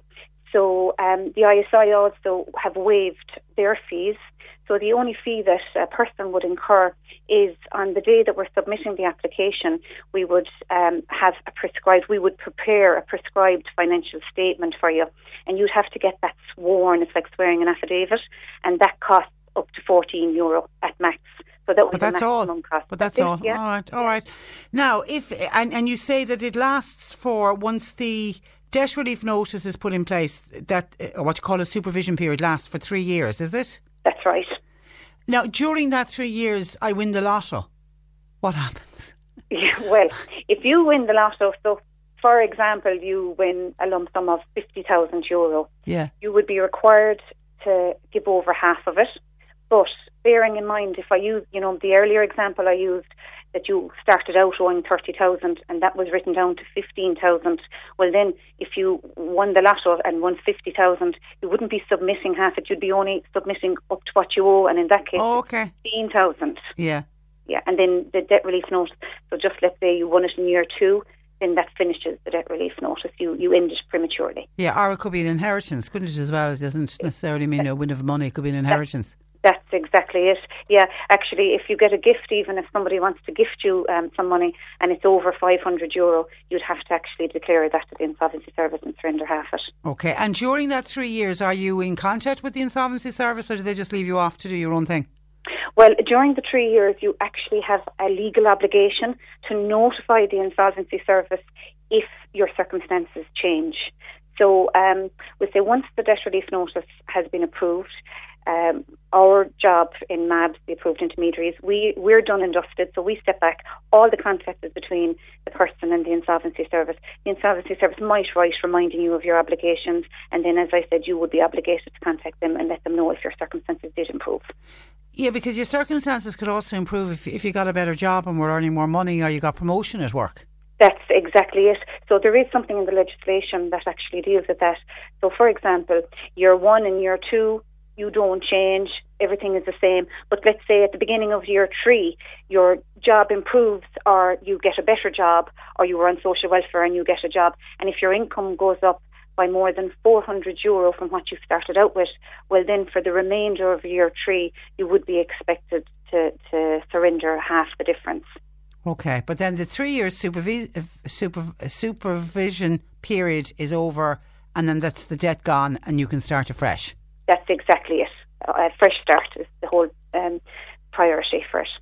Does it affect your credit rating? Well, at the start of it, you're going to have um, a bad credit rating anyway because Yeah. you're going to have the debts. Uh, during the three years, and at the end of the three years, you're going to return to solvency. So at the start of it, you're going to be insolvent. So it's it's unlikely that you'll get um, another loan at that point. At the end of it, you're returned to solvency. So we would hope that the lenders would take the spirit of the legislation that you are given a fresh start and look at it that you have no other debt at that stage. However, you know, we would have no say over that or couldn't guarantee that. Okay. And can you apply for debt relief notice more than once? No, No. you can only get one in your lifetime. And that's fair enough. That, that is fair enough. All right. Okay, uh, Neve, thank you for that. And uh, th- thanks for joining us on the programme. Uh, good morning to you. That is Neve Buckley of the MABS Abhaile service in uh, Charleville. If debt relief notice is something that you think is applicable to you or you're looking for any information, if you're struggling paying back a mortgage, please don't ignore it. Help is available and it's a free service. That is what is so important about uh, Abhaile. It is a free mortgage arrears support service. Uh, you can contact MABS um, and the Abhaile service on 0761 072 000. 0761 072 000. You're listening to Cork Today on replay. Phone and text lines are currently closed. And I see some other papers are picking up on a story actually that I saw first in the Irish Times yesterday, written by uh, a journalist by the name of Sarah Slater. And Sarah was writing, uh, is writing about uh, an elderly Irish man who sadly passed away alone in a North London nursing home. He was a gentleman by the name of Joseph Toohey. He was originally from Tipperary. Now he's one of these, God, and so many more like him, one of these men who spent most of his childhood being raised in the religious run uh, orphanages and then he emigrated uh, to London in his late teens, never to return to uh, Ireland. He had been taken away from his single mother uh, when he was a uh, child, and the plan now is because he died alone, doesn't have any family, obviously, in England, and the plan now is to bring his remains, his cremated remains back to Ireland. There's uh, initially going to be a ceremony in Dublin, and I think the plan is that they're going to bring his ashes then down to Tipperary. But a call has gone out for people to attend this mass that they're going to hold in Dublin for him, and a call has gone out for people to come and say a last goodbye, and they're hoping that it won't fall on deaf uh, ears. It is a former Columban priest who befriended Mr. Toohey, a gentleman by the name of Brian Bolam, and he's befriended him for more than 40 years. He said he described him as being one of the finest human beings I ever met. He was full of compassion. And Brian Bolan now is lives in London. He runs the St Gabriel's Homeless Centre, and obviously that's where he came in contact uh, with Joseph Toohey. And he said that he died in a nursing home in uh, Islington, but he bore the scars of an upbringing in Ireland during the 1930s that was very different to what it is today. And it seems Joseph Toohey's mother became pregnant when she was working in New York. Now, this would have been obviously in the early 30s. She was alone and abandoned, but she did manage to return to Ireland. Now, according to Joseph, he had a very special bond with his mother and a bond that he's never ever forgotten, even though he never got to see her again. She was, she'd looked after him. She was a loving mother and she was working on various farms, cooking and providing for her young son. But Ireland of the time uh, was not a place to be an unmarried mother in the early 1930s. And the various authorities were just waiting for this young mother to slip up so that they could take Joseph and put him into care. And unfortunately, there was an accident. At the farmer's house where his mother was working, Joe was just a five year old little boy and he was playing in front of the fire and he slipped and he burnt his leg. And as a result of that, Joe was taken away from his mother. Isn't that just so cruel? And he was put into care. Uh, so he was in care. I don't know where he was when he was younger, but uh, at the age of 14, he trained as a tailor in St Joseph's Industrial School in uh, Clonmel. He was only one of two boys to pass the then primary cert, so he was a bright, bright young boy. And a lay teacher at the time actually tried to get him to sit the post office exams, but the Rosminian brothers who ran St Joseph's in Clonmel wouldn't uh, allow it. And uh, according to Brian Boland, Joe was one of the brightest people I know. Even as he became more confused with age, he was still able to beat the contestants on the television programme uh, Countdown. He said he'd visited Mr. Toohey several times a week uh, before he died, and he told him he wanted his ashes to be put in a black bin bag and buried in the garden. But he said, We can't let that happen. And following his death, there was no prayers, there was no holy water sprinkled on uh, his body, and nobody sent a mass card.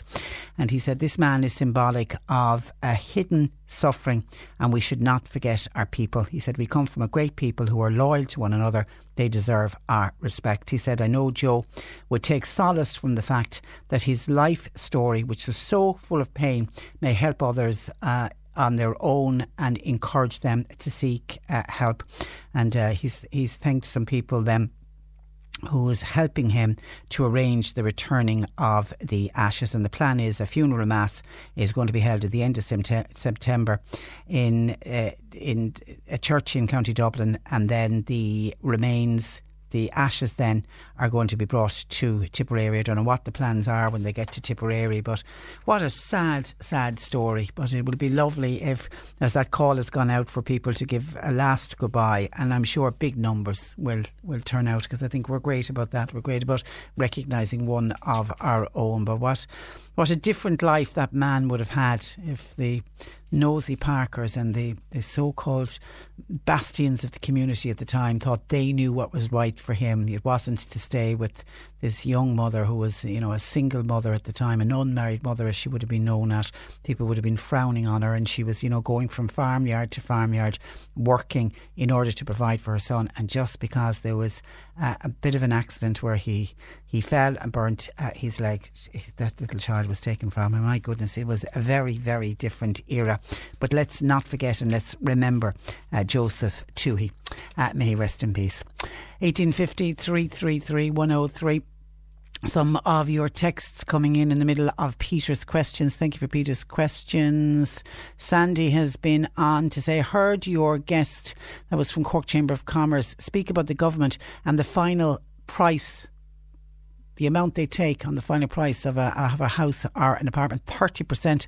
The government, don't forget, says Sandy, also imposed 23% VAT on all building materials used. It's the same as cigarettes, chocolate, and fizzy drinks. All those sales tax and VAT on sales, they all mount up. And Sandy also commenting on the cost of buses and public buses. The only way to get bus costs under control is to appoint a Michael O'Leary type or some Ryanair trained Financial Controller to head up the National Roads Authority and CIE. Similar to what when AIG took over Aer Lingus, the fares had been increasing and business was going elsewhere. Now we've got low fares with uh, Aer Lingus and it's profitable, says uh, Sandy. Indeed it is. And, and Ryanair itself has got a lot uh, to do with that. And we can be thankful to the likes of Ryanair and the other low budget airlines, which has forced down the cost of of flying. I mean, there was a time, I mean, I remember back in the 80s getting a flight to London, and a flight to London would be more, was more expensive in the 80s than what you would spend on a flight to London today. And I know that stretch of water between Ireland and England has always been known as the most expensive uh, in the world. But thanks to the likes of uh, Ryanair, prices certainly have uh, come down, and long may that uh, continue. Now, would you please say, this is the girls in Mallow, would you please say thank you to the staff in the Charleville Hotel and the manager there. They were so good to us the weekend the Bagatelle were playing. The food was only fantastic and they gave us plenty to eat. It's a credit to them. We'll be back again next month and we can't wait.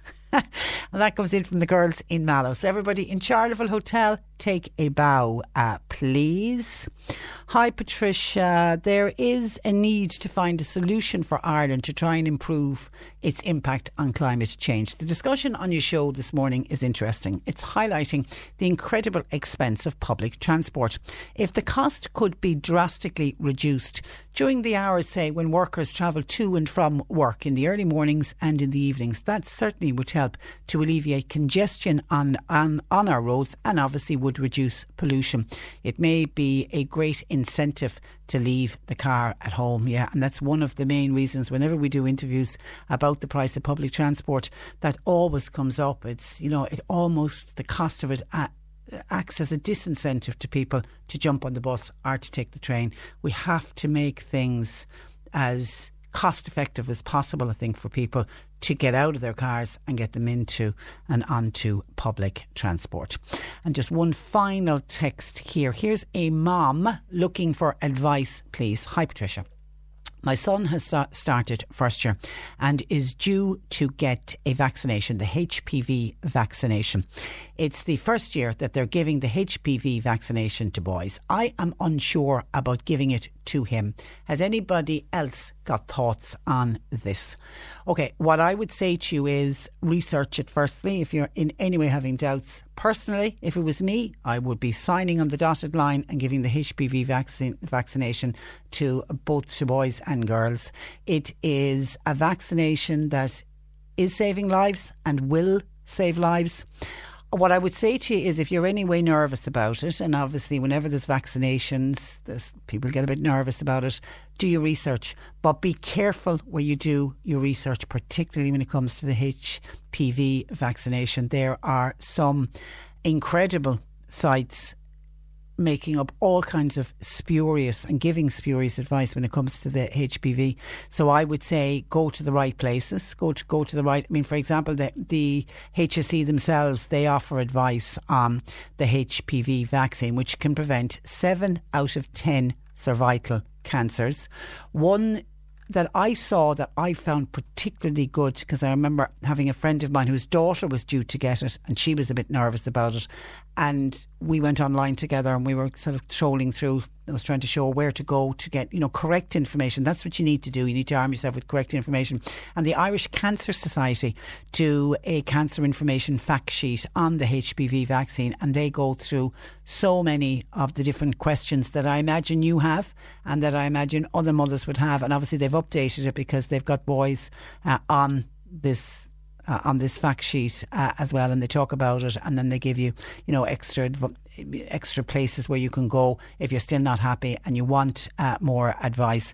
But the H the HSE, if you go to hse.ie, they also have an awful lot of advice on HPV. It is the HPV, the human pap- papilloma virus. It is a very common infe- in, infection of the uh, cervix and is the most common cause of uh, cervical cancer. And too many women have died from cervical cancer. If we get this, we keep up with our screening program, even with everything that's gone wrong with cervical check, but don't let that turn you off going for screening between that and the HPV vaccination programme, we could eradicate uh, cervical cancer in this country, which would be terrific. 1850 333 103. Get your gardening questions in, please for Peter, text or WhatsApp 0862 103 103. The C103 Cork Diary. With Cork County Council, supporting businesses, supporting communities, serving Cork. Visit corkcoco.ie. Seven Cork artists are hosting a showcase of their work through different mediums and different subjects. It's at CIT Cork School of Music. It runs from today and it will be there for one month. Clonakilty Camera Club, they're hosting an open night at O'Donovan's Hotel. That's on tonight for anyone who wishes to join the club. All levels of photography are welcome. Anam Cara, the organisation which offers information and support to all bereaved parents. They are meeting at 20 past 7 this evening in the Clayton Hotel in Cork City. It's an option for all bereaved parents, regardless of the age of the child or the circumstances of their death, uh, to please come along. You can visit their website, anamcara.ie. Ballinhassig Community Development will host a fundraising social dance in the Marion Hall on Friday night. Dancing is to Michael Sexton from 9.45 and teas will be served. In Carriganimma, Run or Walk is on this Saturday. They start at half past three. Registration is open from two.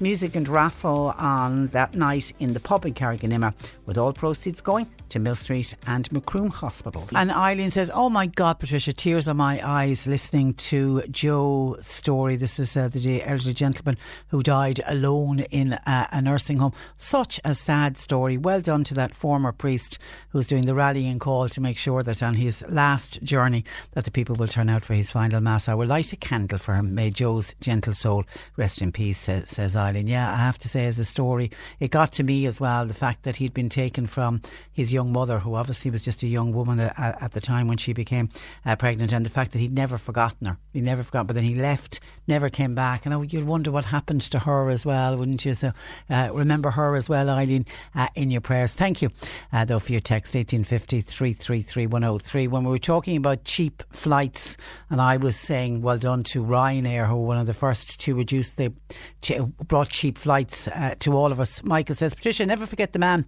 who began the cheap flights in the UK. That was uh, Freddie Laker until Margaret Thatcher's government uh, closed him down. And Michael, also just on the whole Brexit scenario, says Patricia, never in living memory has there been such high political drama in the House of Commons with everyone being blamed but themselves. Prime Minister Johnson and his full bag of tricks, right wing Junker Party, fell on their face yesterday evening when 21 of their MPs re- rebelled. The upshot being all were then expelled. Sad night in British politics when you see Ken Clarke, the grandfather of the House, expelled, together with Nicholas Soames, grandson of Britain's World War II leader Winston Churchill, and Philip Han- Hammond. This that's it now for the DUP. Expect them to be hung out to dry because you will have a technical border down the Irish Sea.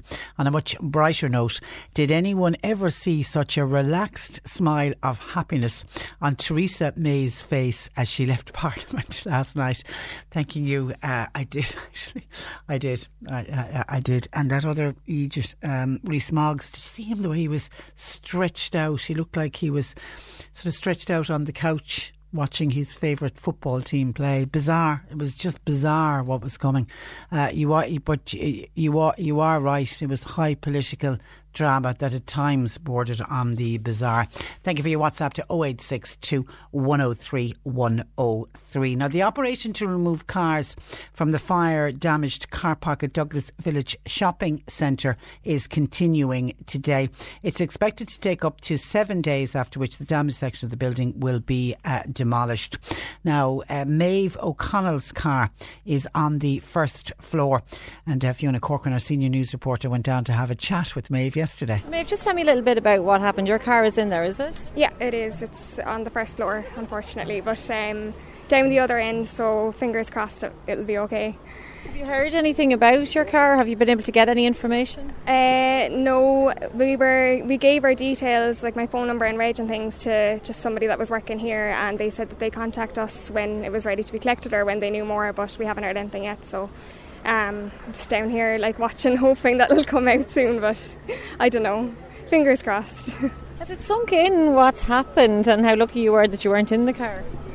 Uh, not really. Like I haven't really thought about it much. Like I just kind of, I was, I saw the car on fire and things, but like when as soon as I got out, I was just like, oh, I suppose I'll go home now and collect the car in the morning or whatever. Like we didn't really realise it would escalate so much or like how serious it was. So, um, yeah, that was kind of there was no panic or anything. It was just kind of, you know, everybody was fairly calm and things. So, I don't know. It was a bit surreal, I suppose. and has it been an inconvenience not having a car over the last few days? Um, it's not been too bad. Like my boyfriend works in a building close to me and things, so we can travel together. And yeah, it's not. I think there's people that are worse off than me, so I can't complain. And do you know where they're taking the cars? No. No idea. No, I've just seen them kind of being um, towed out of there. I don't know where they're bringing them or anything. So sure we'll be letting know. Okay, hopefully Maeve gets her car back uh, soon. And it was amazing to watch it on the news last night. The car has been lifted out by the huge uh, crane, uh, and a huge relief then to some of the people who, when they do get their cars back and realise that they're uh, they're all okay. Because obviously, as we know, for sixty uh, motorists, their their cars are certainly not coming back. They are completely destroyed. Thank you to Fiona who went down to take a look at that yesterday.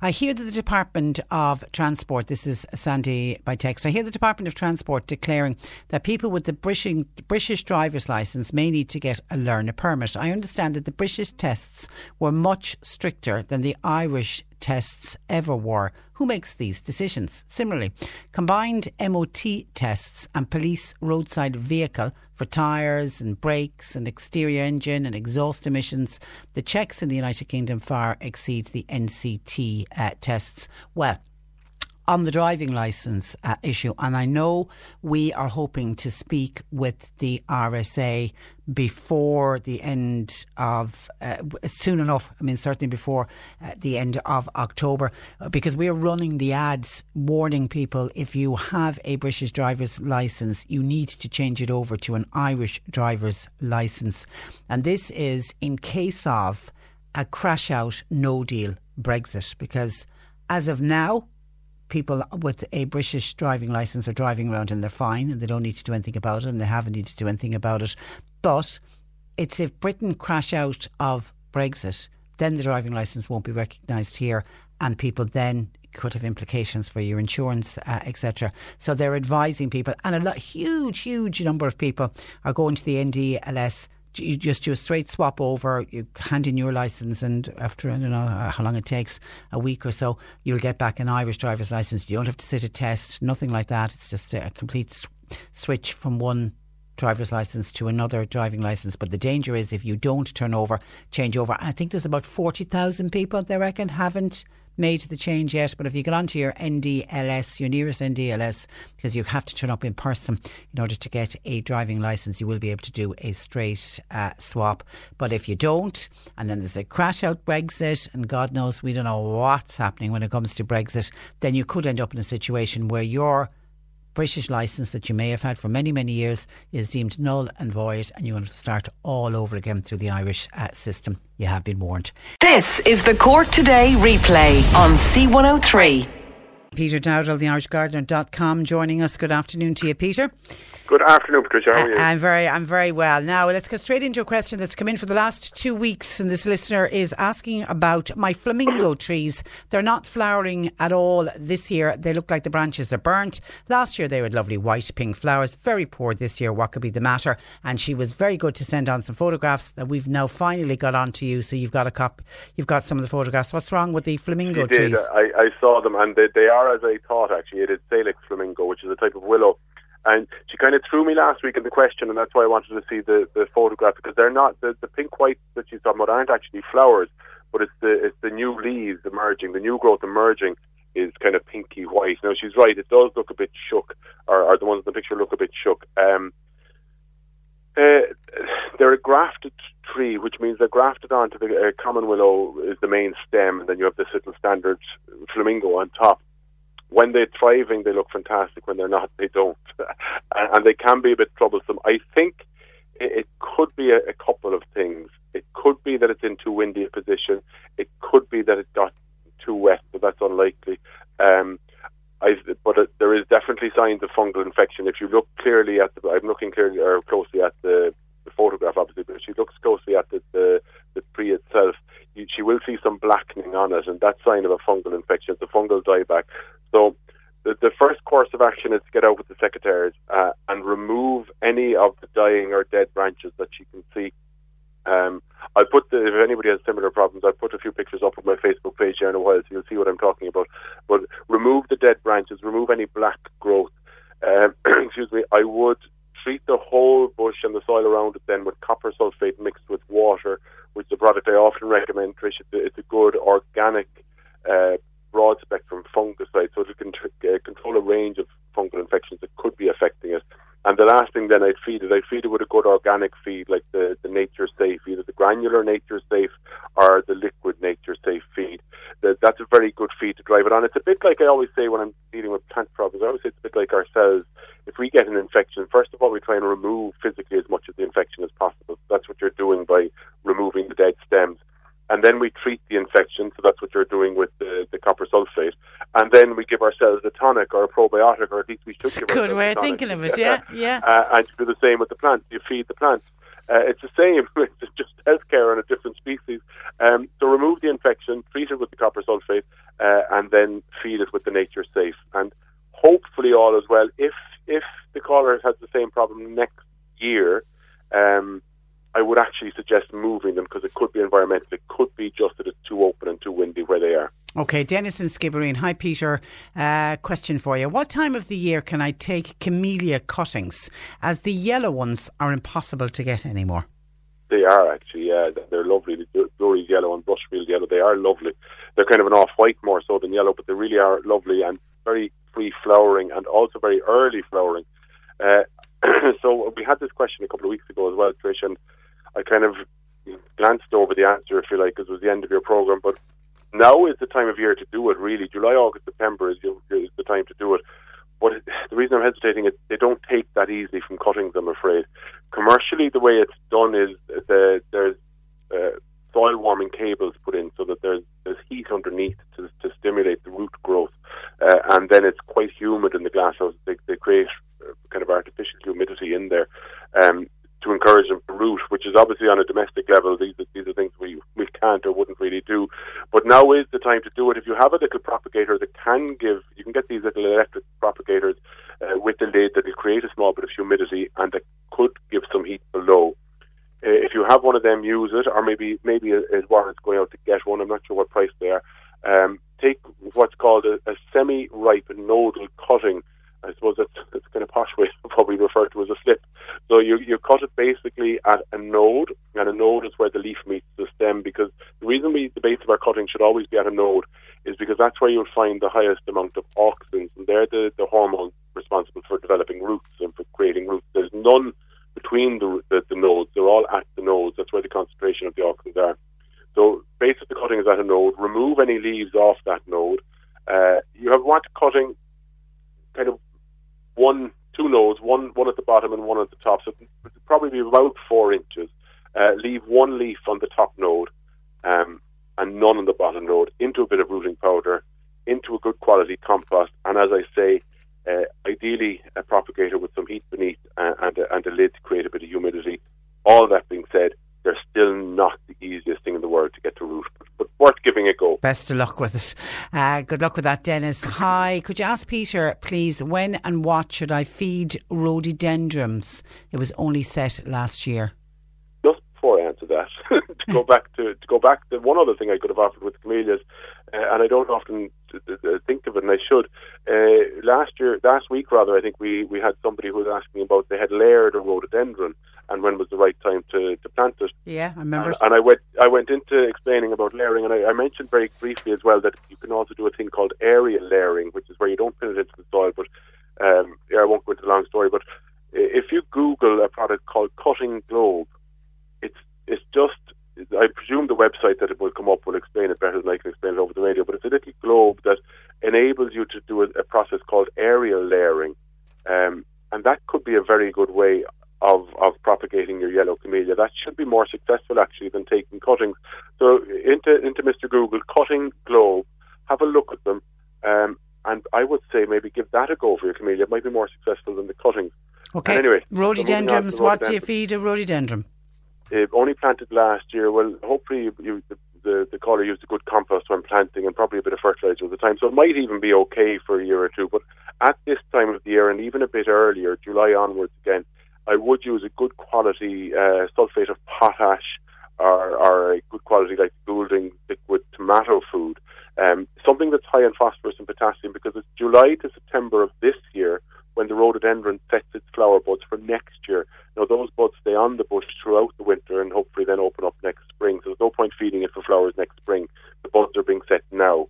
Uh, so that's what I would feed it with now for flowering. And then for overall plant health for any ericaceous or acid loving plant, which rhododendron is, uh, use a good acid plant tonic, uh, sequestered iron, and that's just to ensure good healthy green growth. However, I would say that if, if it's not showing any symptoms of needing that, I wouldn't feed it unnecessarily. Let it establish. It should really, if the soil is good, most plants should get all they need from the soil. They might just need a bit of a, a pick me up for flowering and things like that. But if the leaves are a good yellow and they're not, good, sorry, a good green, and they're not going yellow or anything like that, they shouldn't need a Leave them alone. If there's any sign of yellowing, a bit of sequestered iron should sort it out. Okay, Ria in Dunmanway. Could you ask Peter, please? I'm clearing out my cupboard. Can I put on the compost compost heap dried lentils, pearl barley, and old flour and corn flour? I would absolutely say why not. Yeah. The- the- that they're all plant-based materials, so they'll all compost down again. Absolutely. The only thing to be aware of, obviously, is uh, when you're putting food like that into a compost bin or heap, is, is that you don't draw rodents. So if it's if it's a compost tumbler or something that's suspended over the ground, then fine. Uh, the answer to the question is yes, they will break down, they will compost down. But my only concern would be uh, where your compost area is and that the, the, the unwanted guests that it might attract. Yeah.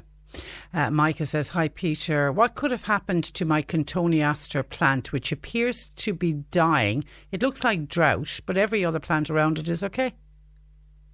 That's not great news, I'm afraid. Um, I, I would be anxious to see a photograph of that, so maybe send it in to yourselves or send it in to me on Facebook, The Irish Gardener. You'll find me on Facebook. Send me in a picture. I'll have a look at it. I, I don't want to say what I think it might be because it, Okay. it could be quite alarming, but Cotoneaster does get a, a disease that is a notifiable disease. Um, so send it in. We'll have a look at it before I alarm him unnecessarily. Okay, all right. if We'll, we'll if- get back to you on that.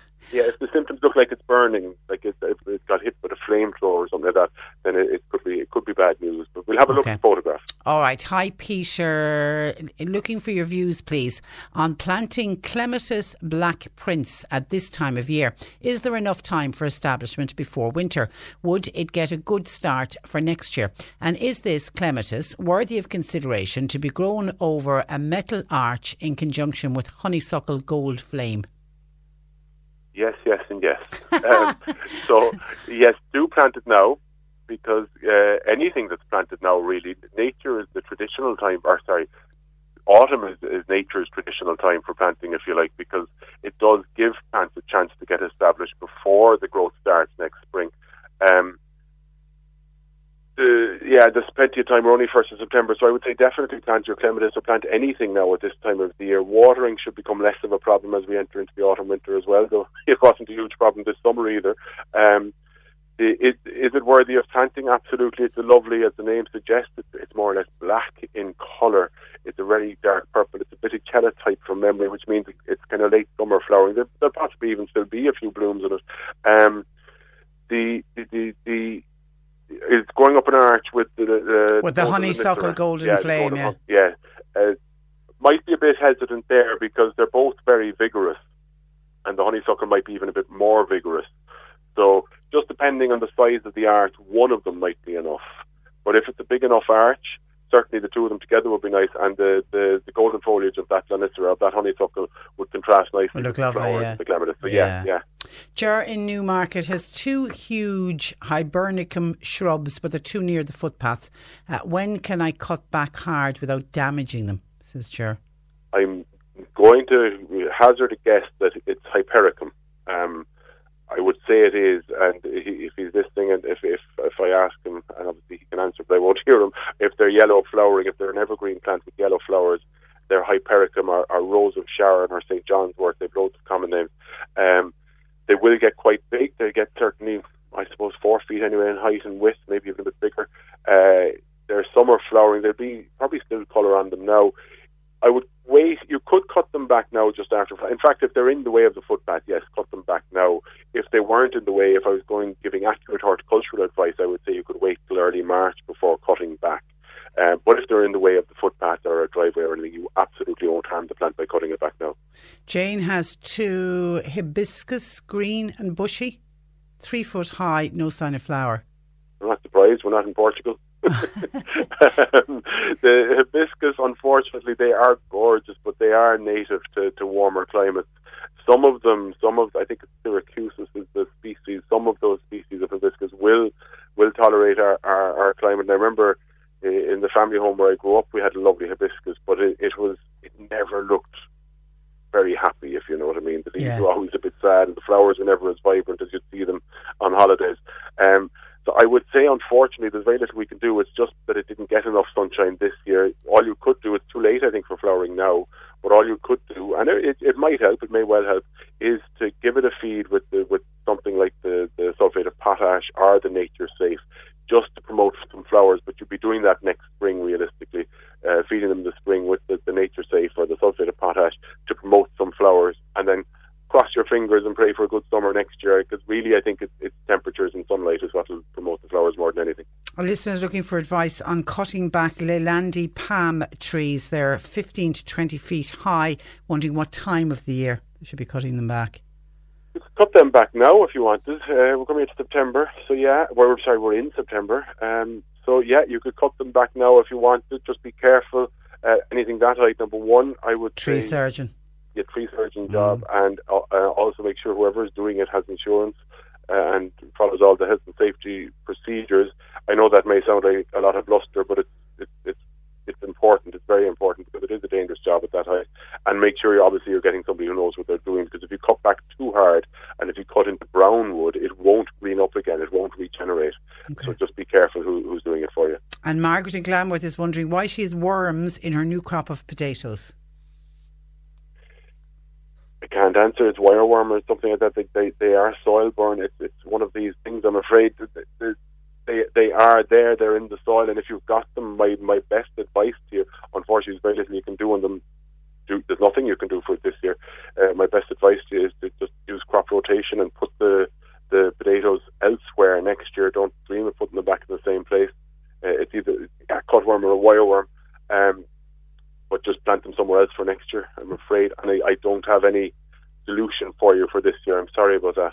Okay, and I always get proud when I can answer a question. John Amada wants to know Can I plant rose trees where rose trees have already been planted? No, you can't. Is, I'll take a break and you answer that. Is there, is there a length of time on that, or is it's not forever and ever and ever? Is it? No, it's not forever and ever, but it's a fair length of time. It's a thing called replant disease, Trish, and it's it's not an old wives' tale. It's, it's there's science to back it up. You can't.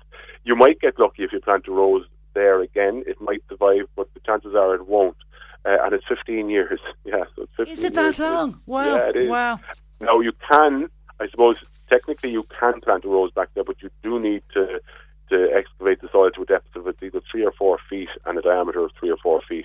So that's quite a substantial amount of soil you need to take out and replace. Um, but if if you're willing to do that, yes, you can with fresh soil. But the, the general answer is no. Well, it's the only plant, is it, that does that?